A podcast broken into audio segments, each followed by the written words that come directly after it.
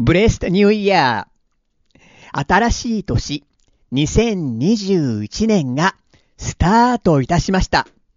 いいですか？神様はあなたに、今まで私たちがあなたが見たことも聞いたことも想像したこともない素晴らしい計画を希望を希望の計画を用意しておられますね。それに預かりたいと思いませんかね。今年も共にたくさん恵みを受けて、主の恵みの臨在の中に共にね、主と共に歩んでいけたらなと願っております。今年もよろしくお願いいたします。今年はいろいろな意味ですごい年になるのではないか、そんな風に感じます。でも世の中がどうであろうとも主の愛は変わらない。イエス様はすでに十字架の上で勝利を取られた十字架の御業は完成したんです。イエスを信じるならばあなたは義とされ守られています。世の中がどうであろうとも今までで最高の年となりますように祝福いたします。えー、今年にせんにじゅういちねんの新年礼拝ね、えー、新年の礼拝のメッセージを考えているときに、臨在という言葉が思いの中に来ました。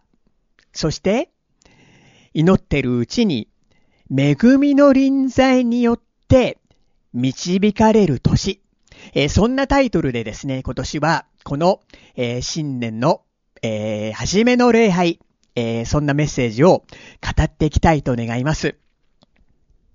闇が今世界中を覆っています。えー、コビッドナインティーン、 新コロナの問題、それからアメリカの大統領の選挙、ね、選挙というか、それはどうなってしまうのか。世界が今本当に揺れ動いている、ね、闇が覆っている、すごい時代です。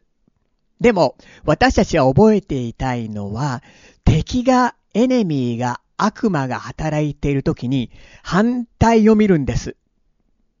そんな時こそね、神の素晴らしい御業が現れ、また神様の素晴らしい計画があるんです。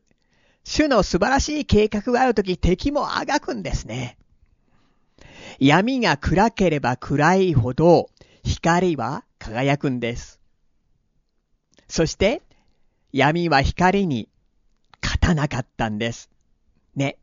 恵みの臨在の中を歩むときに、主の、主イエスの栄光の光は輝いていきます。にせんにじゅうねん、去年ですけれども、えー、アロンの祝福の祈り、えー、この箇所からですね、The Blessing という曲が生まれました。えー、エレベーションチャーチにですね、あのキャリー・ジョブと、えー、コーディさんが招かれましてですね、一緒にワーシップをするときに、この曲がもう天から降ってきて与えられたんですね。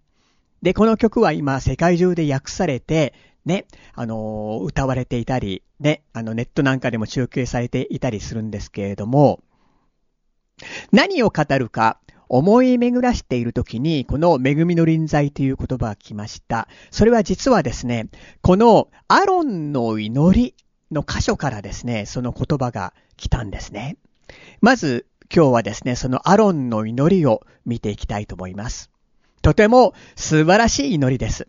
実際にこの祈りを、えー、されるとよろしいかとお勧めをいたします。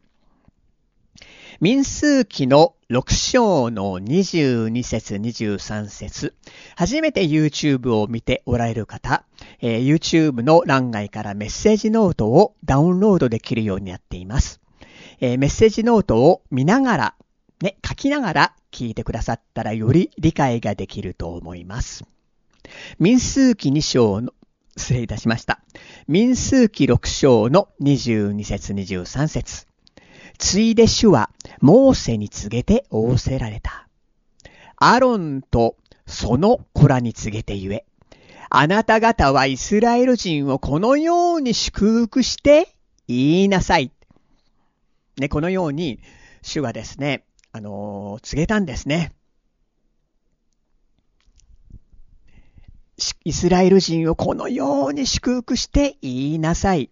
いわゆるこれがアロンの祈り、アロンの祝福の祈りと呼ばれていて、まあ、全世界でね、この祈りがされているわけなんですけれども、民数記ろく章のにじゅうよん節、主があなたを祝福し、あなたを守られますように。イスラエルの民はですね、もういろんな困難の中、戦いの中を通ってきました。けれども、主からの祝福を受けてきたんですね。祝福されてきました。で、祝福されたで終わるんじゃなくて、祝福されて祝福となってきたんです。そして、あなたを守られますように。この守られるという言葉は、えー、言語で見てみますと、守られる、保たれる、ね、養われる、養われるか、養われる、ガードされる、ね。主があなたを守られますように。困難の中にあっても守られますように、祝福されますように、養われますように、ガードされますように。で、次のですね、節なんです。民数記のろく章のにじゅうご節、にじゅうろく節に、主が御顔を、あなたを、主が御顔をあなたに照らし、あなたを恵まれますように。主が御顔をあなたに向け、あなたに平安を与えられますように。この御顔を、ね、御顔と書いてある言葉、えー、言語でパニームと言います。ね、でパニームという言葉を調べますと、ね、顔という言葉がありまして、またはですね、えー、臨在とも訳される言葉なんですね。で、私これ思い巡らしました。ね、主が御顔を、その顔をあなたに照らす。ね、主がその顔をあなたに照らす。で、本当にこれは、主が臨在をあなたに照らす。ね、臨在という言葉はですね、どういう意味かと言いますとですね、神様はどこにでもおられるって聖書に書いてあります。どこにでもいるんです。ね。隠れることはできないんです。けれどもですね、あのー、主が強くそこに、そこにおられる。ね、強く現れる。それを臨在って言うんです。例えば私たちがワーシップをするときに、主がそこにおられるというのを体験するんです。それを臨在って言います。ある特定の時間、場所に主が強くおられる。それ臨在って言います。主がね、臨在をあなたにもう表し、そして御顔を照らす。そしてそこに主の恵みがありますように。主の御顔があなたに向けられます。で、主の臨在があります。そして主が平安を与えられますように。イスラエルの民はですね、本当に困難な中を、迫害の中を、戦いの中を常に通ってきました。けれども、主の守りがあり、主の平安がある。ね。で、私ここをですね、恵みの臨在って、えー、思ったんですね。主の臨在があなたと共にあり、ね、主の臨在によって恵まれますように、また恵みの臨在がそこにあって、イエス様は恵みそのものなんです。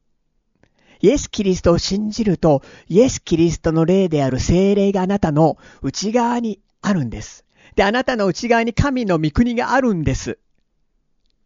それは、恵みの御国であり、ね、イエス様は恵みそのものなんです。ですから、イエス様の臨在というのは恵みなんです。その恵みの臨在があり、恵みの臨在によって導かれるときに平安なんです。世の中どんどん悪くなっています。けれども、ね、その恵みの臨在の中に導かれるときに、平安であり、守りであり、それは知恵でもあるんです。ね。今日はですね、その恵みの臨在の中に導かれるというメッセージをね、していきたいなと思うんですけれども、神様の性質はコミュニケートする、語るという性質があります。語ります。そして平安の言葉を、恵みの言葉を語り、導きます。ですから私たちは常に神様の言葉を、聖書の恵みの言葉を、入れて、聞いて入れて、思い巡らして、ね、恵みの言葉はスイートなんです。知恵を与えてくださいます。それを思い巡らして、イマジネーションして、告白して、ね、いく。民数記ろく章のにじゅうなな節。彼らが私の名で、イスラエル人のために祈るなら、私は彼らを祝福しよう。ねえ。イスラエルは祈られているんです。私たちもイスラエルのために祈っていきたいと思います。そしてこれは、ね、私たちもイエス・キリストを信じると、ね、霊のイスラエル、霊のイスラエルになるんですね。だから、互いにこの祝福の言葉を持って祈るんです。主があなたを祝福し、あなたを守られますように。主が御顔をあなたに照らし、あなたを恵まれますように。ね。恵みの臨在。主が御顔をあなたに向け、あなたに平安を与えられますように。このように祝福の祈りをするんです。ね。祈られる方も、ね、祝福され、祈る方も祝福されるんです。ね。イスラエル人のために祈るなら、私は彼らを祝福しようとあります。ね。祈っていきましょう。で、恵みの臨在に導かれる。今日はみっつのことを見ていきたいと思います。まずひとつめ、恵みの臨在。え、エレミヤ書のじゅうさん章のにじゅうさん節。苦主人がその皮膚を、雹がその斑点を変えることができようか。もしできたら、悪になれたあなた方でも善を行うことができるだろう。まあ、苦主人、新しい訳ですと、エチオピア人って書いてあったんですけれども、その皮膚を変えることができるか。雹、動物の雹がね、その斑点を変えることができるか。なかなか人は変わらないって言うんです。動物の性質も変わんないですよね。鶏は鶏。ね。犬は犬。馬は馬。ね。鶏に泳げっつったって泳がないんですよね。その性質は変わりません。鶏は鶏。朝が来るとコケコッコーって鳴きます。ね。変わらない。人も性質があってなかなか変わらないんですが、人は動物と違うところは神に似せて作られていて、そして、ね。イエス・キリストを信じると、born againするんだ。日本語では生まれ変わるって書いてあるんですけど、born againするんだ。古きは過ぎ去り、全く新しく作り変えられるんだって聖書に書いてあります。だいにコリントご章のじゅうなな節。誰でもキリストのうちにあるなら、その人は新しく作られたものです。古いものは過ぎ去って、てみよ。すべてが新しくなりました。イエス様を信じるとね、その人は新しく作られたものなんです。神の命があなたの中にインストールされるんです。永遠の命がインストールされるんです。永遠の命というのは、長さだけではなくて、神の命の質も含まれている。ね。新しく作られたものであって、古い性質、古いもの、古い過去は過ぎ去ったんです。ね。でですね、イエス・キリストを信じると、ボーナゲンされると、イエス・キリストの霊である聖霊があなたの内側に、心の中に住まわれます。で、聖霊は生きていて、イエス・キリストと同じ性質を持っています。同じ力を持っています。で、その聖霊はね、あなたを新しく作り変えるんです。どんどんどんどんイエス様のように作り変えられていくんです。でも、棒投げしてんのに変わってない人もいる、いない、いる、ね。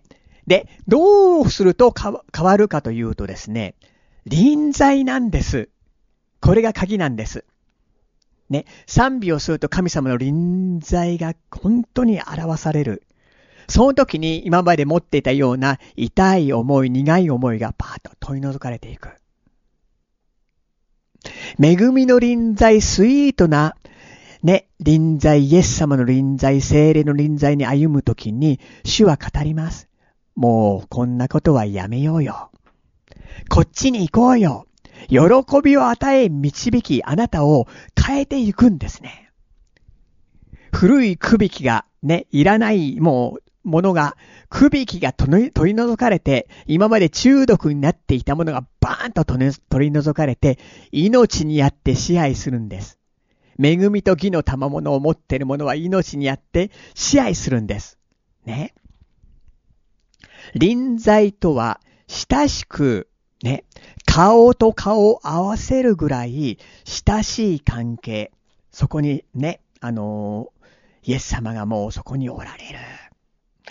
そこに主が喜んで強く生きて、ね、私たちを導く。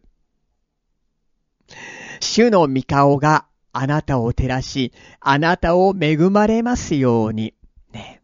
主の臨在、恵みの臨在がそこにあって、あなたを導きますように。神様はコミュニケーションします。語ります。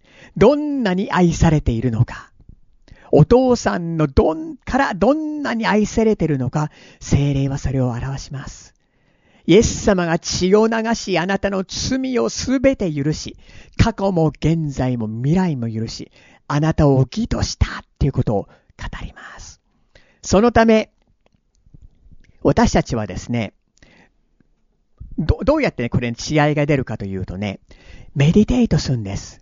神様の恵みの言葉、語られた言葉をね、思い巡らして、思い巡らして、イマジネーションして、告白していく。詩篇の一編の二節三節。誠にその人は、主の教えを喜びとし、昼も夜もその教えを口ずさむ。その人は水路のそばに植わった木のようだ。時が来ると実がなり、その葉は枯れない。その人は何をしても栄える。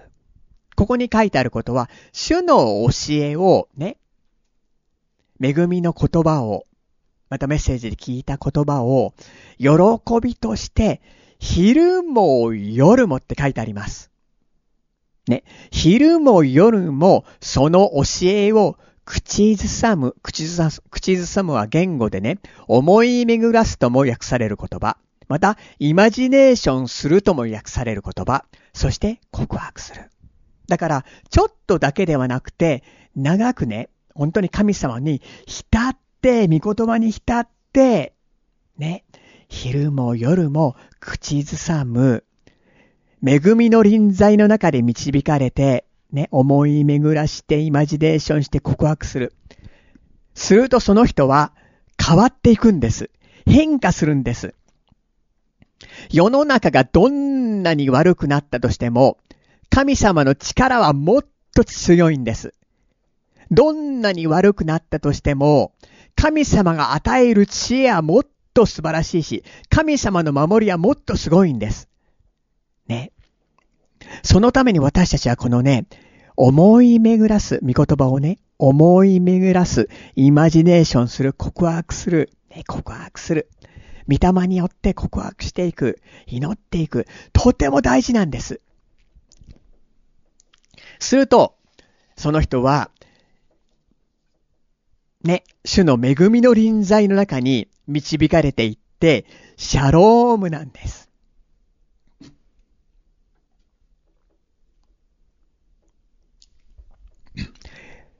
ハワイのウェイン先生がですね、こんな話をね、以前してくれたんですね。あの、メンターのジャック・ヘイホード先生が時間を取って会ってくれる。直々に時間を取ってくれる。もう私はその時間を本当に大事にする。で、語られたことをね、もう知恵を語、語ってくれた。それをもう大事に書く、書き取る。で、それを本当に思うって言っていたんですね。私たちもね、この恵みの言葉を、語られた言葉をちょびっとではない。ね、時間をとって、昼も夜も、もうその中に浸される。マリネードされる。すると必ず変わるし、そこに恵みの臨在があるんですね。世の中どんどん悪くなっていきます。ね。世の終わりに近づいてきます。世の終わりになるとどんどん悪くなってきます。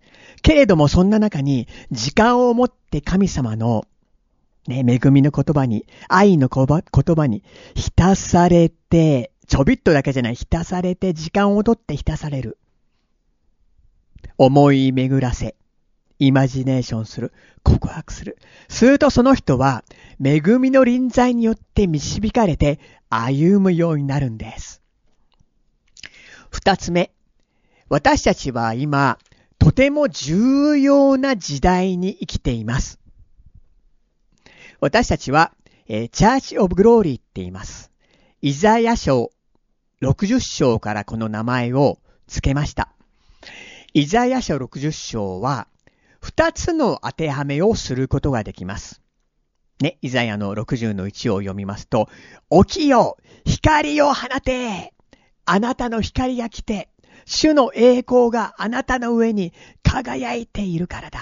そして素晴らしい神様の栄光が現れて、ね、栄光の中人々が導かれていくっていうことが、イザヤのろくじゅうに書いてあるんですけど、このろくじゅう章はですね、えー、ふたつの当てはめができます。ひとつは、あのー、最後のななねんかん、ね、今の時代はいつまでも続かない、最後のななねんかんがあると聖書に書いてあります。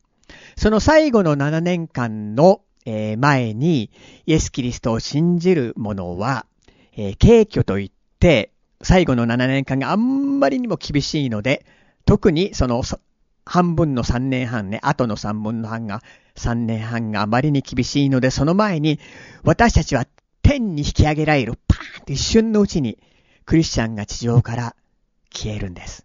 天に行くんです。で、クリスチャンは、私たちはななねんかん天で過ごし、その後、イエス様と共に、ね、帰ってくんです。イエス様はエルサレムに帰ってきます。セカンドカミングって言います、このことを。で、その後、えー、エルサレ、エルサレムに帰ってきて、エルサレムがイスラエルがイエス・キリストを信じるんです。救い主として信じるんです。全員が信じるんです。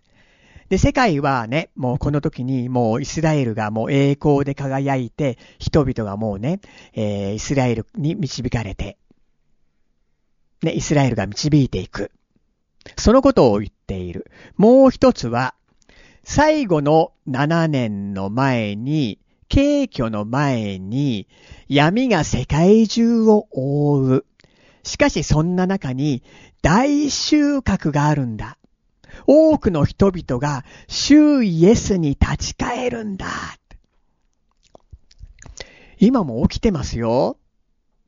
本当にアジアでも、ネパールなんて本当に難しい、宣教師も入ることができない国だったんですけど、今、いっぱいクリスチャンがどんどんどんどんネパールで増えている。カンボジアも本当に難しい国であった。ね。でも、今、どんどんどんどんクリスチャンが増えている。え、イザヤのろくじゅうの、えー、にを見ます。見よ、闇が地を覆い、暗闇が諸国の民を覆っている。しかしあなたの上には、主が輝き、その栄光があなたの上に現れる。ろくじゅう章のイザヤろくじゅうのさん、よん。国々はあなたの光のうちに歩み、王たちはあなたの輝きに照らされて歩む。目を上げてあたりを見よ。彼らは皆集まってあなたのもとに来る。あなたの息子たちは遠くから来、娘たちは脇に抱かれてくる。ね、えー、景挙までの短期間の間に、もう教会が栄光の教会となって、ね、そしてもう人々はどんどんどんどんその栄光を見てね、主に立ち返る、イエス様に立ち返る、イエス様を見る、そういうですね、あのすごい大事な時期にこれから向かおうとしているんです。私たちは主の光を解き放つ、栄光を解き放つもの、そのためにもこの恵みの臨在に導かれることはすごい大事なんですね。時間をとって恵みの言葉を思い巡らし、イマジネーションし、告白をする。今年はね、このことに時間をもっとかけてみませんかね。今とても重要な時代です。日本は本当に難しい難しい難しいと言われてきた。けれども、このろくじゅっ章の前のごじゅうきゅう、ごじゅうきゅう章のじゅうきゅう節、イザヤ書ですけれども、西の方では主の皆が、日の昇る方では主の栄光が恐れられる。ね、エルサレムから見て、日の昇る方というのはずーっと行くと、ジャパン、日本なんです。日本では主の栄光が恐れられる。恐れられるはこれ、ワーシップされる、崇められる。ね、で、この言葉があって、ろくじゅっ章に言ってるんですね。主は激しい流れのように来られ、その中で主の息が吹きまくっている。主の息、聖霊が吹きまくっても、その中でもう主の臨在が豊かに現れて、大勢の人が救われる。だから、この恵みの臨在に導かれることはとても大事なんです。ね、だから、今年は時間をとってね、思い巡らし、主の恵みの言葉をイマジネーションし、告白をする。ね、時間をとって、ね、していきたいですね。そして主は導きますね。で、そんな中にイエス様を伝えてきます。主の息が吹きまくっています。敵、闇の、ね、中、もう闇の力が働いています。コロナもそうですけれども、主の息が吹きまくるときに、もうそれを超えた素晴らしい技がなされるんですね。去年から、ね、教会も集まれないけれども、このようにウェブを通してもっと多くの人に、教会に行く勇気がない人にもね、福音は伝えられていっているんですね。三つ目、所有すべきを所有するということ。オバデヤ書のじゅうなな節をお読みします。しかしシオンの山には逃れた者がいるようになり、そこは聖地となる。ヤコブの家はその領地を所有する。領地を所有する、これ英語でポゼッサポゼッションズって言いますね。ポゼッションズっていうのはね、所有するもの、それを所有する。みな、私たちはみんな所有すべきがあるんです。もちろん約束の地っていうのありますよね。イスラエルの民は約束の地があって、それを所有しました。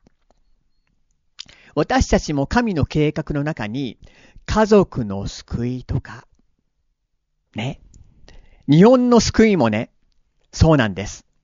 それを所有するんです。私たちはこの地を勝ち取るんですね。東京の支部を、そしてまた東京をね、日本を勝ち取るんです。神様の約束があるんです。で、恵みの臨在によって歩むことが大事。で、恵みは与える神の実力なんです。信仰はそれを受け取るんです。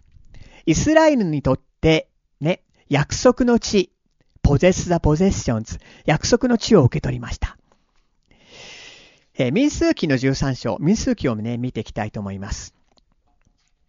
えー、民数記のじゅうさん章のいち節に節。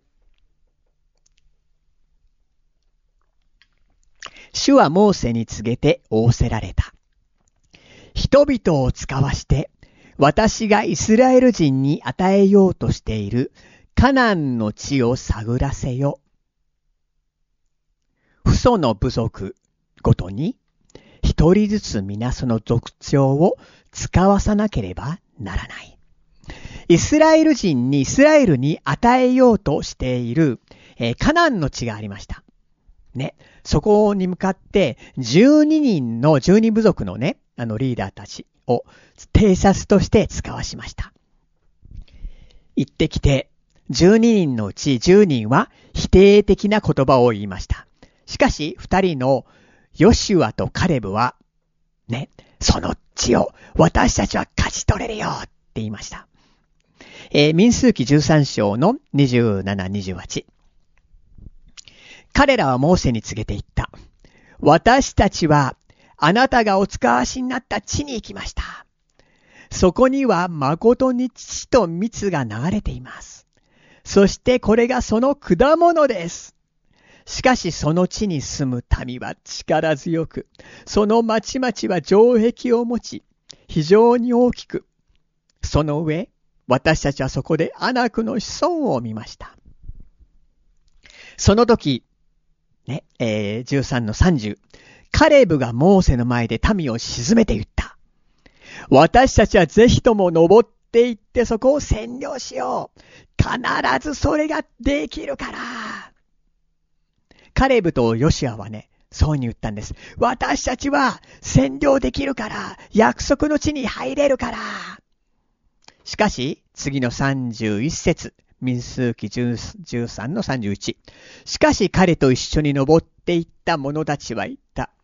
私たちはあの民のところに攻め登れない。あの民は私たちより強いから。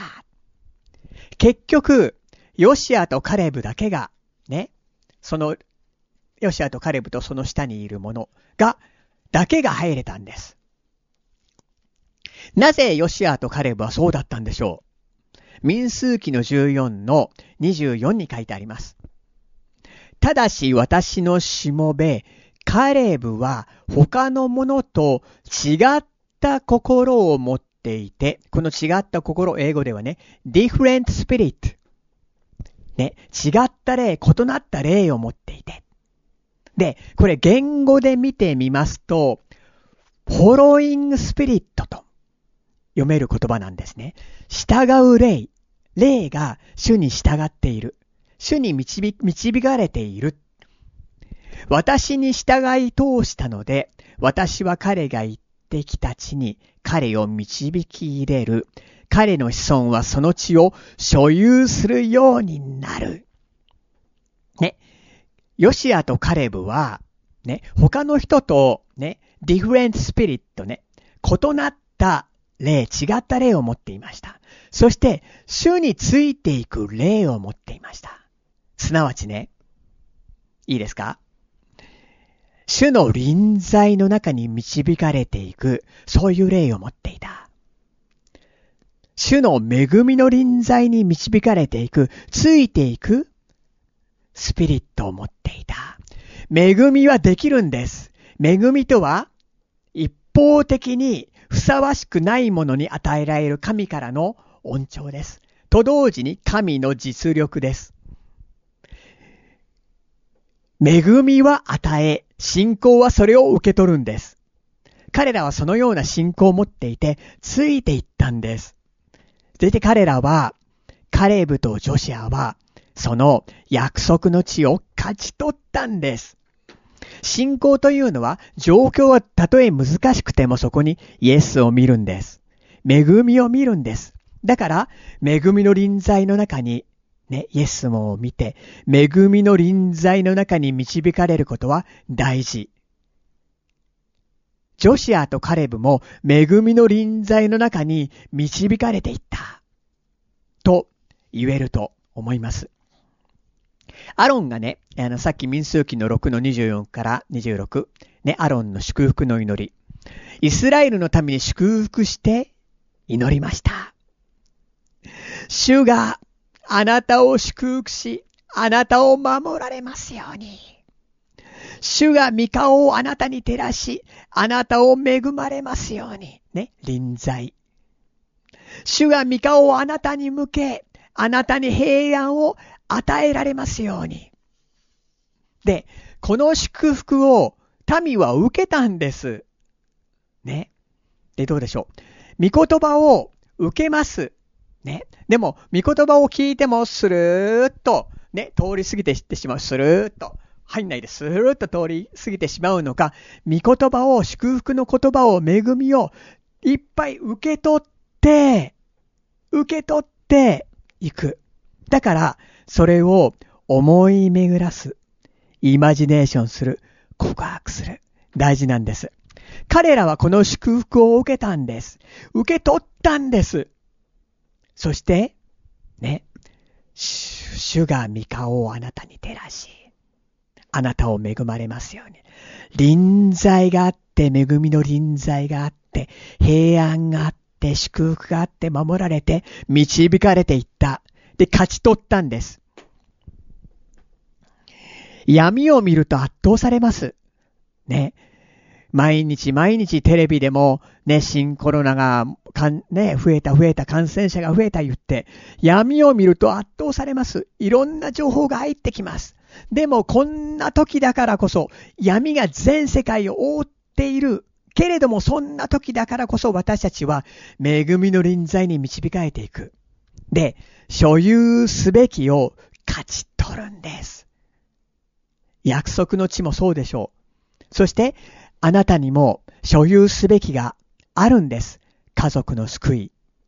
約束があるんです。素晴らしい計画があるんです。見たことも聞いたことも想像したこともない素晴らしい計画がある。それを受け取る。所有すべきを所有する。民数記にじゅう章のじゅうろく節。そこで私たちが主に叫ぶと、主は私たちの声を聞いて、一人の御使いを使わし、私たちをエジプトから連れ出しました。今私たちはあなたの領土の境にある町、カデシュにおります。ね。一人の御使い、英語ではね、ザ・ジ・エンジェル。ザが書いてあるんです。定冠詞が書いてあるんです。で、これは、エンジェルにザがつく場合ね、G でしょうか。ね。定冠詞がつく場合、それはね、イエス様なんです。ですから、イエス様が導き、エジプトから連れ出した。奇跡が起きました。で、約束の地に入るときも、イエス様が導いた、ヨシュアとカレブを導いた。イエス様は恵みそのものです。イエス様が導くとき、導くときに、恵みの臨在があるんです。ヨシュアとカレブをイエス様が導きました。私たちはただ、ついていくだけ。ね、で、あなたがね、建てなかった町を、勝ち取る。ね。植えなかったものを、勝ち取る。それは、恵みなんです。恵み以外の何物でもないんです。さんじゅうはちねんかんね、よんじゅうねんの中のにねんはちゃんと歩いたんです。でも残りのさんじゅうはちねんはさまよったんです。けれども、従った、ね、恵みの臨在に従ったヨシュアとカレブはずっと導かれていって、勝ち取ったんです。約束の地に入って勝ち取ったんです。神様は暗闇よりもずっと強いです。神の知恵はすべてに勝っています。ね。このにせんにじゅういちねん、恵みの臨在によって導かれましょう、ね。すごい時代に私たちは生きています。ね、最後のななねんかんの景況の前の闇がもっともっと世界を覆う時期。けれども、そんな中に神の栄光が輝くんです。臨在が輝くんです。覆うんです。そして栄光のもう一つの意味は、大事な意味は、オピニオン、グッドオピニオン。イエス様を信じる者を、神様、父なる神様は、良い思いを持っておられる。ね、愛されている。その中に導かれていくんです。ね、そんな中、私たちは恵みによって、恵みの臨在の中に導かれていくならば、大収穫に預かります。家族が救われます。友人が救われます。職場もクラスメイトもキャンパスも救われていきます。ね。ヤコブ、んジョシュアとカレブは持っていたのはディフレントスピリット、そしてフォローイングスピリット、ね、恵みの臨在についていく霊。そんな中に私たちはポゼス・ザ・ポゼッションズ、ね、価値と所有すべきを所有する、恵みの臨在に導かれる。だから日々この恵みの言葉をね、思い巡らし、ちょっとだけじゃダメですよ。時間を、今年は時間取りましょう。思い巡らし、イマジネーションし、告白していく、祈っていくっていうこと、ね、大晦日の日に黙示録デボーションでね、黙示録の最後のところを読んでいたんです。じゅうきゅう章のじゅうさん節に目が留まりました。その方は血に染まった衣を着ていて、その名は神の言葉と呼ばれた。これイエス様のことですけれども、血に染まった衣を着ていて、その名は神の言葉と呼ばれた。イエス様の性質は語るっていうこと、コミュニケーションを取るということ、ね、主のために静まり、ね、主の恵みの言葉を大事にし、思い巡らしましょう、ね、そしてイマジネーションし語っていく。そこに主の臨在が、恵みの臨在が表されます。その恵みはあなたを導きます。闇がどんなに暗くても、世界がどんなになったとしても、ね、栄光ある、ね、恵みの臨在があなたを導きます。平安の中導きます。あなたを祝福し守られます。この一、この一年間、にせんにじゅういち年間、ね、恵みの臨在の中に導かれましょう、ね。今まで見たことも聞いたことも想像もしたこともない、なかった素晴らしい計画の中に、主の計画の中に入っていきましょう。で、所有すべきを勝ち取りましょう。鍵となるのは恵みの臨在です。恵みの臨在があなたを導きますように。お祈りいたします。イエス様、感謝します。あなたの十字架の上で完成された御業をありがとうございます。イエス様の血によって私たちは義とされました。イエス様は恵みそのものです。どうぞ恵みの臨在で私たちを導いてください。この一年間、いつもあなたの恵みの臨在の中で私たちが導かれますように。ヨシアとカレブが持っていたそのディフレントスピリット、フォローイングスピリット、それを私たちにも与えてください。もっともっと主の恵みの言葉を蓄えて、思い巡らし、イマジネーションし、告白し、常に恵みの臨在の中に導かれていきますように。どうぞ私たちを導いてください。そしてあなたが約束された所有すべきを勝ち取ってきますように導いてください。感謝いたします。イエス・キリストの皆によってお祈りいたします。